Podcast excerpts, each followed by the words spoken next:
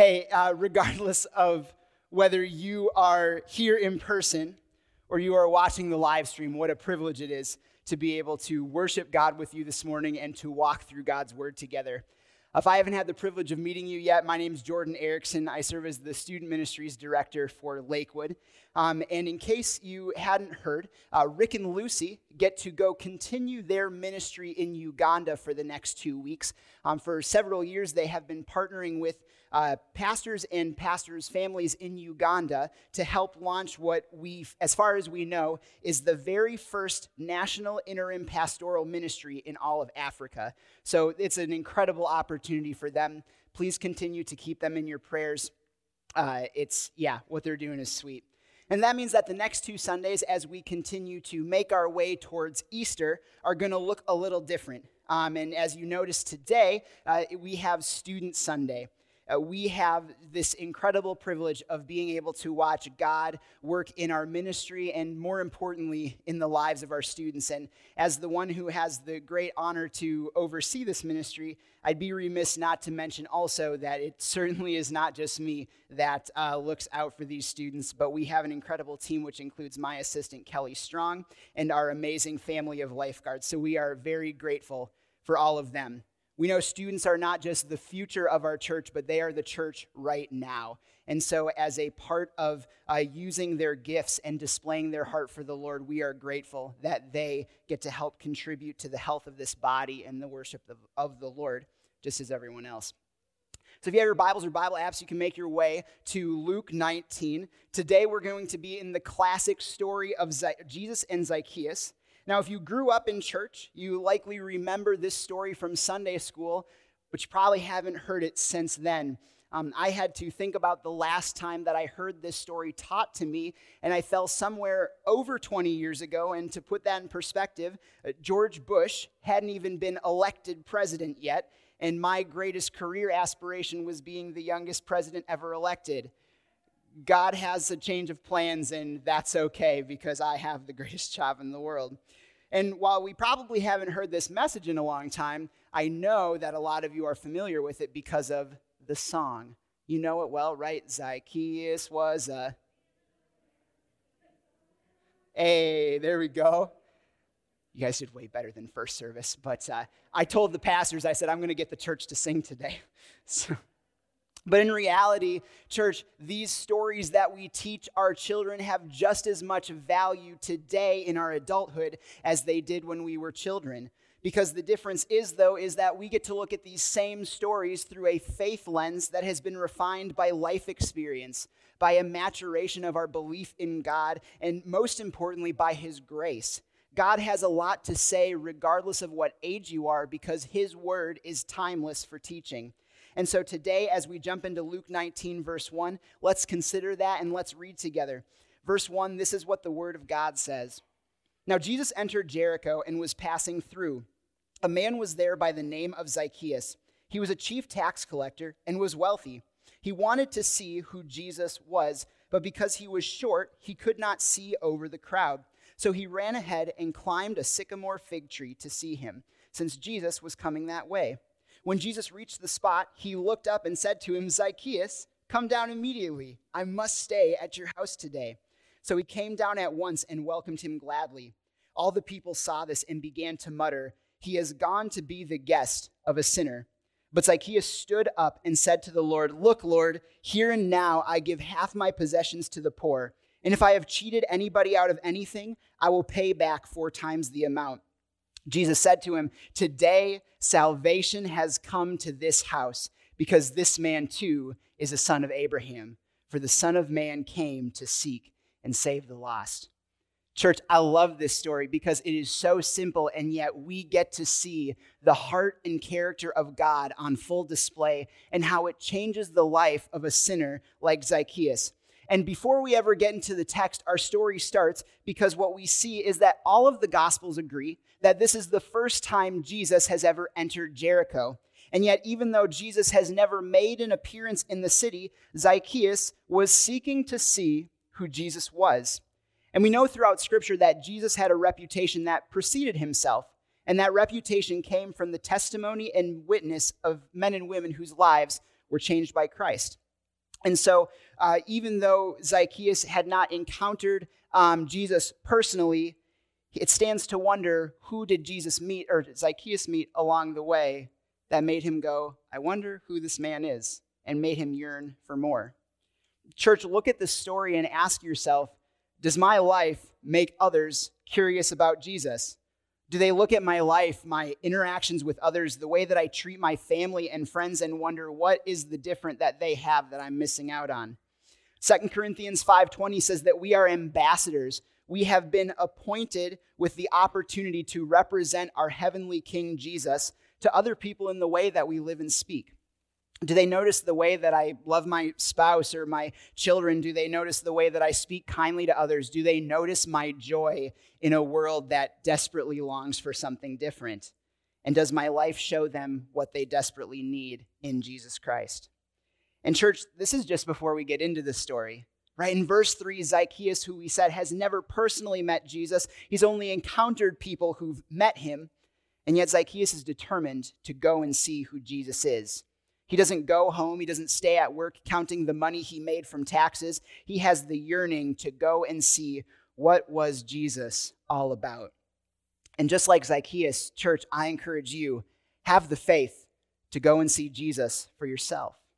Right? We know God places a high value on faith, and there are real benefits to not only having faith, but acting upon it.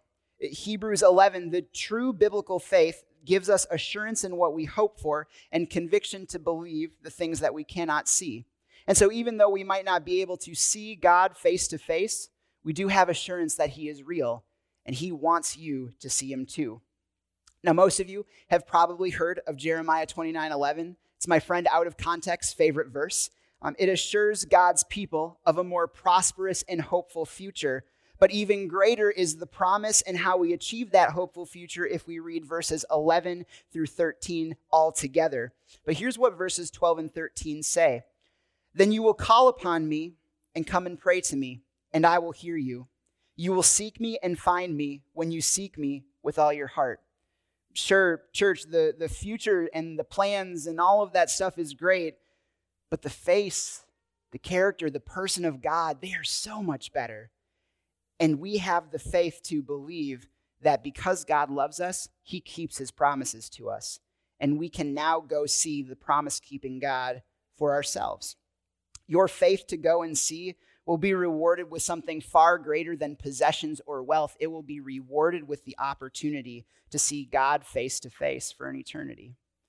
Now, I want to hit a pause on this story for a second. I know we're only three verses in. We haven't even gotten to the good part yet. But there's a lot of Zacchaeus' life that we can examine to truly see just how amazing God is in this story. Right, we know from the song that Zacchaeus was short in stature. He probably wasn't a wee little man, maybe an inch and inch and a half shorter than the average Jewish male. But if you ever played basketball, or you had to go to the store at 11 o'clock at night and get chips for a youth event, and you had to reach the top shelf, right? You know that that inch or inch and a half makes a difference. And so Zacchaeus, just a little shorter than average, would have been looked down upon both figuratively and literally, and that would have set him up to be an outcast among his peers. Zacchaeus is lonely. And unfortunately for Zacchaeus, we also know from verse 2 that he wasn't just a tax collector, he was the chief tax collector. He oversaw taxes from regionally in and around Jericho. And for those of you that don't know, Jericho, we often think about it as the city Joshua marched around and the walls came tumbling down. I won't make you sing that song. Uh, but it sat in the Jordan River Valley between these two hills, and because of that, it allowed the soil to grow these incredible crops and flowers and palm trees, which the city is known for. So when Rome annexed Israel, Jericho, when it was rebuilt by Herod, became an economic hotspot, a very wealthy city for very wealthy inhabitants. And so Zacchaeus, as the chief tax collector, was collecting money off of the richest in Israel. He didn't just have riches, he had Jeff Bezos, Elon Musk levels of wealth working for the Roman Empire. But see, church, Zacchaeus' wealth comes at a cost. We see all throughout Scripture that the Jews hated tax collectors. They were viewed as traitors to their nation. They were viewed as lying scoundrels because often the way that they earned their money was by adding a little extra on top of the taxes they were supposed to collect. They were not allowed in Jewish gatherings or societies, right? Family, social, religious gatherings, none of those were acceptable for tax collectors to attend. Uh, the Jewish Talmud, the religious and cultural laws of the Israelites, um, both then and today, have this to say about tax collectors. As one robber disgraces his whole family, so one tax collector in a family. Promises are not to be kept with murderers, thieves, and tax collectors. The synagogue alms boxes, the offering plates, must not receive their alms, and it is not lawful to use their riches, for they have been gotten by rapine, nor are tax collectors allowed to judge or give testimony in court. Could you imagine for a second having a job that compares yourself to a murderer or a thief? Can you imagine for Zacchaeus what his life is like? He has few, if any, meaningful relationships. He's prohibited from being a part of a faith community, the reason we are gathered here today. And he probably has a nice house. That's cool. But he's got to go live on the edge of the city with the sinners and the beggars because Jericho is a wealthy city and they have an image to keep up. And those people, not allowed. The loneliness, the longing to be known, the, the sense of belonging that he so desperately craves, Zacchaeus wants something different. And that's precisely why what he does next is so amazing. So we see Zacchaeus, right? His faith is driving him to go see Jesus for himself. But because he's a little shorter, can't see above the crowds, he spots this perfectly placed sycamore tree. It's going to give him just enough height that's necessary to see the Messiah walking through the road. Now, here's the problem, though, church. Zacchaeus is rich, and he has an office of stature according to the Romans. Uh, climbing trees is not something that a rich official of the Roman Empire does. Uh, as I was writing this sermon, I recently looked up weird jobs that rich people hire out to other people uh, because they believe that it's either not worth their time or it's undignified. Here are some of my favorites, right? Professional umbrella or drink holder, uh, professional basketball fetcher, I would get paid 150,000 to go fetch basketballs. Right? My personal favorite though uh, is a professional panda nanny. If I'm rich enough to have a panda and hire somebody out, sweet. But these activities that are viewed as unworth their time, right? If fetching a basketball on your private court is considered beneath you, how much more beneath you is it to go climb a tree to see some random carpenter from a backwoods town like Nazareth? But see, church faith transcends those things. Zacchaeus was unafraid of others' perceptions. He was unafraid of the consequences of his job. He was unafraid of falling out of the tree and breaking his collarbone, right? Because his faith to go and see Jesus Christ was greater than the fear of what was going on around him. And, church, just like Zacchaeus, don't be afraid to experience God's grace for yourself. How many times do we miss out on the opportunity to experience the grace, mercy, and restoration of God because we're afraid? Jesus, you don't know who I am. You don't know what I've done. Jesus, I can't talk about that. That's too shameful in my life. God, I know you're big. You've got bigger things to worry about than my small problems. Maybe you're in Zacchaeus' shoes, and what races through your mind is, what will other people think of me? What kind of scrutiny and criticism will I face because I'm a Christian? What are the implications on my job and my life and my relationships? In church, it's, it's okay, right? We, we all face those questions and worries, and I am chief sinner of, of those among you. Uh, but if we allow our faith to stand, or our fear to stand in the way of our faith, we are putting ourselves in a position to miss out on the grace that has the power to change our lives now and forever grace that is offered freely to anyone who believes in the name of Jesus Christ. In Mark 2, a large crowd is surrounding Jesus as he's preaching in a household, and these four people, desperate to get their paralyzed friends close to him, dig a hole through a roof and lower him in. They're unafraid of how the crowd will perceive them. They're unafraid of criticism or ridicule because they believe and know that Jesus is worth it. And in their faith, Jesus responds, Son, your sins are forgiven you, you get up, take your mat, and walk. And just verses before our current text in Luke 18, blind Bartimaeus, a beggar who can't physically see Jesus, he cries out and he says, Son of David, have mercy on me. And this time the critics and the opposition did step in. They told blind Bart to shut his mouth, but he kept on yelling because he knew who Jesus was. And Jesus looks at this blind beggar and says, Recover your sight. Your faith has made you well.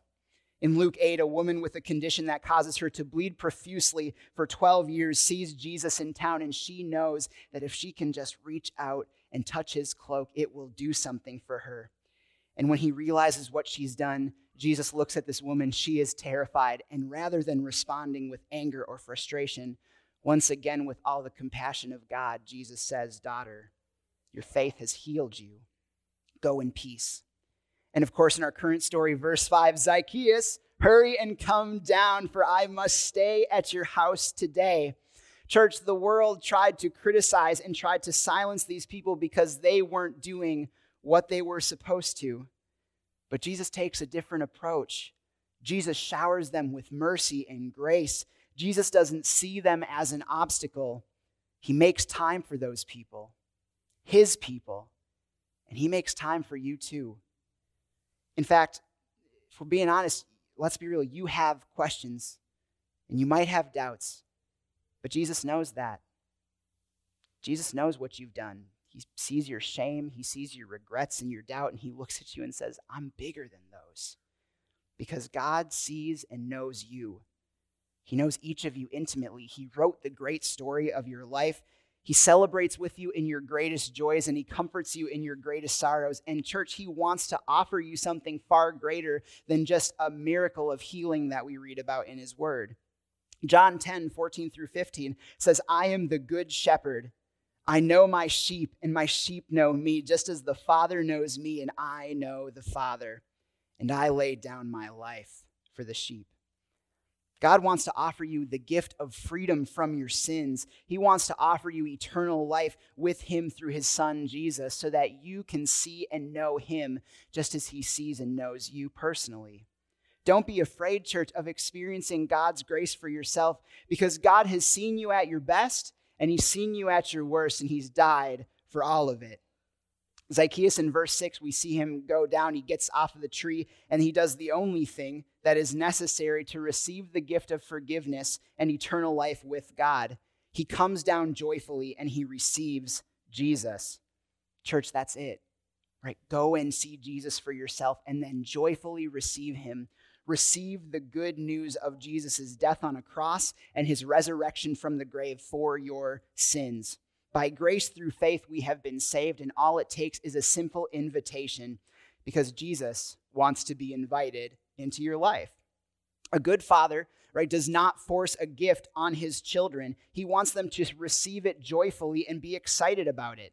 Let's be real here. How much more would our perception of Jesus change if we treated him like vegetables, right? You will believe in Jesus and you will like it, or you will go to bed hungry. right? But no, God says, Here is my gift, child. Take it, receive it. It's for you, and it's free. Right? Romans 10 9 and 10, you hear it a lot.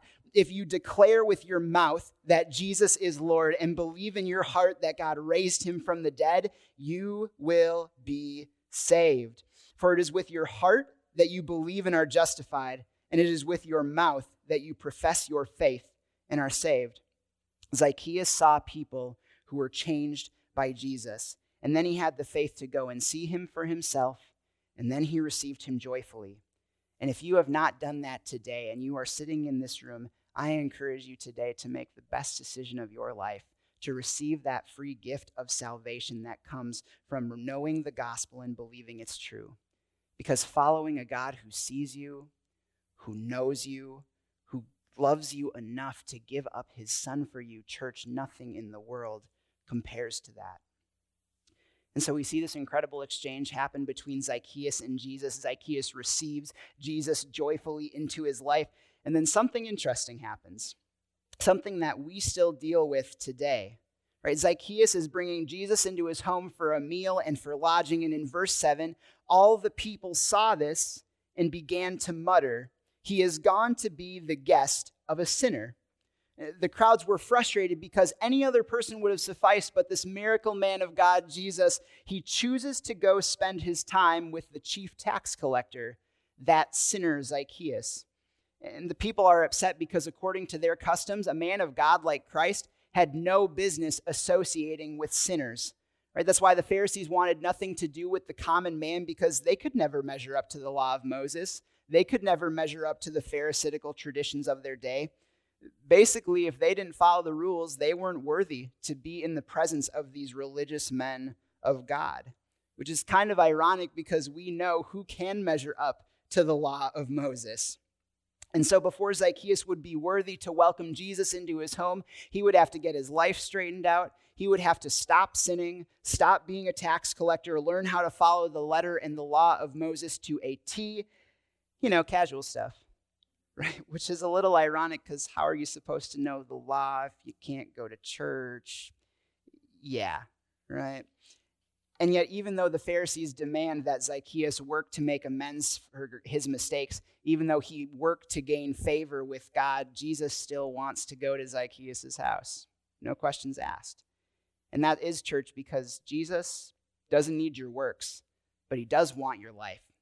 Here's what I mean by that, right? Jesus is God, and God, he's all powerful, right? He can do whatever he wants. He doesn't need our good works for anything that he wants to do, but in his graciousness to us, he allows us to good our, use our good works for great things like making him known to others, encouraging and serving them. He gives us the opportunity to use our good works to worship him.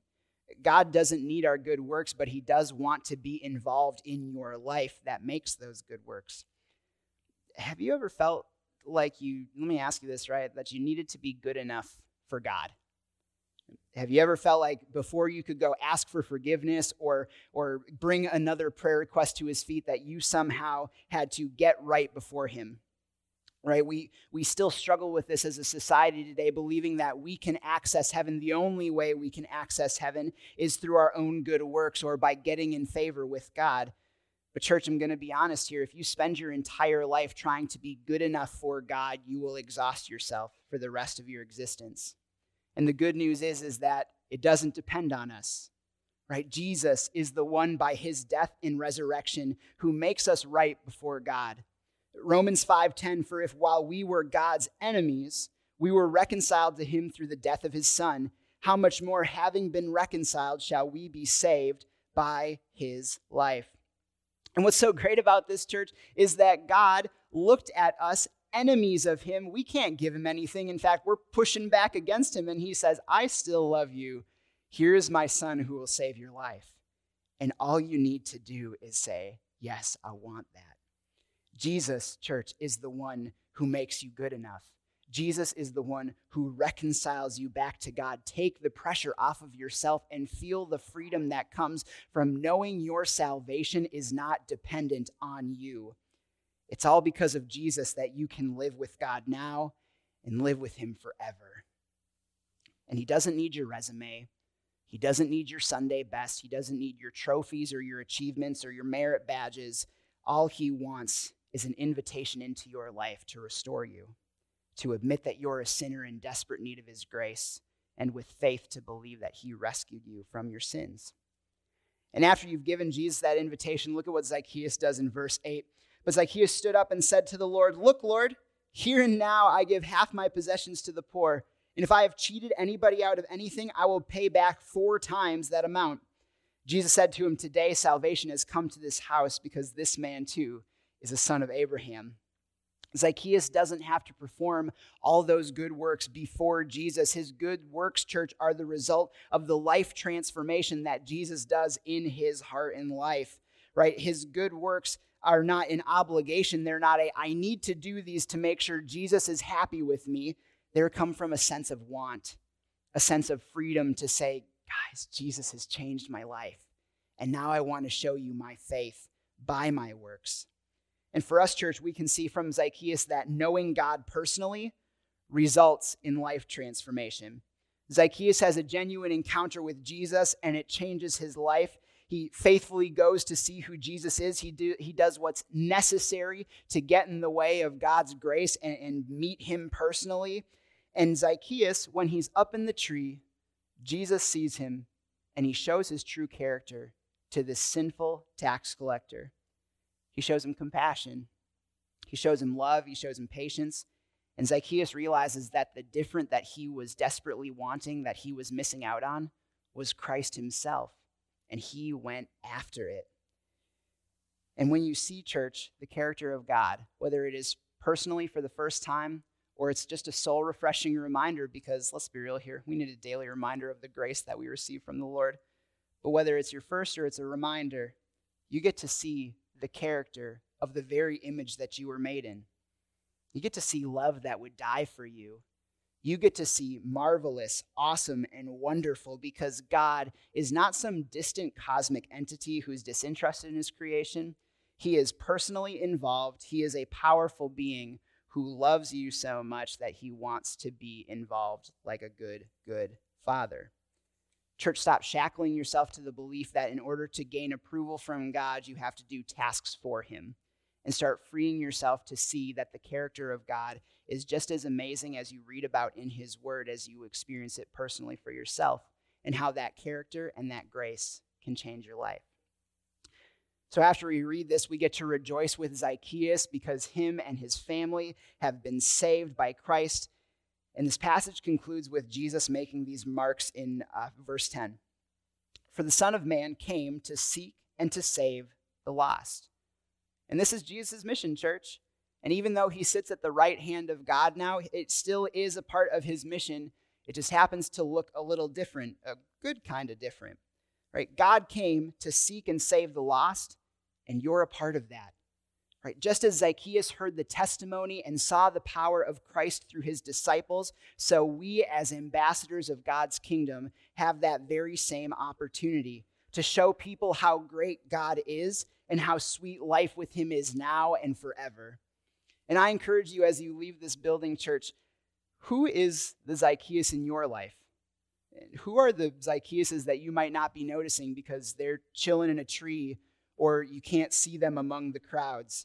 The people who are searching for something different, who are in need of uh, encouragement or hope, who feel that they need to achieve approval or recognition through good works. Build a relationship with them, be friends with them, show them encouragement. What a glorious opportunity God is giving you to be a part of that person's life, church.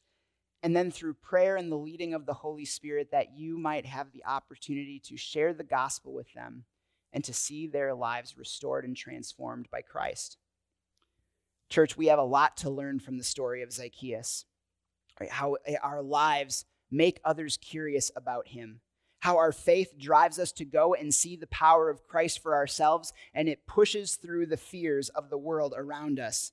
And that more than any good deed that you can perform or you can lay at God's feet, Jesus simply wants to be invited into your life, to be involved in it, to know Him personally. And by knowing Him personally, that you would have a transformed life to seek out people who are just like you. Because the good news, church, is that every single one of us in this room who professes Christ, we have somebody in our lives who loved us enough to make us curious about Jesus. And we had somebody in our lives who loved us enough to share the gospel with us. And now you have that very same freedom, both now and for the rest of your lives. Not because we're obligated, but because we love God and we see how awesome and incredible He is. And that is my prayer for you today is that you would see that freedom, you would chase after it, and that your life would be restored so that you can say, God is marvelous and I want to show you him. Would you pray with me, please? Lord, what a privilege and honor it is to gather with the saints in this room, to know that, Lord, more than any good work we could offer you, that you loved us enough to send your son to die for us, even when we were your enemies. God, that our faith to go and see you can transcend any of our fears and doubts. And Lord, that you would still love us through those questions and those doubts, not holding them against us, but by the blood of your Son, freeing us from the transgressions that we have committed against you and others. And God, I pray that if there's anyone in this room today who has not received that gift of the gospel, that they would, just like Romans 10 says, that they would believe the truth that your son, Jesus Christ, came to earth. He lived a perfect life to die on a cross, and he rose from the dead three days later, all so that we could be forgiven of our sins. And Lord, that they would believe that truth and that they would proclaim it with their mouth and that they would say, Yes, God, I want that gift. And God, that all of us who claim to profess Christ, whether it is five seconds ago or, or our entire lives, that we would live in such a way from the freedom that you give us to make others curious about Jesus Christ. That we would seek you with our whole hearts, and that when we would find you, we would realize how awesome you are.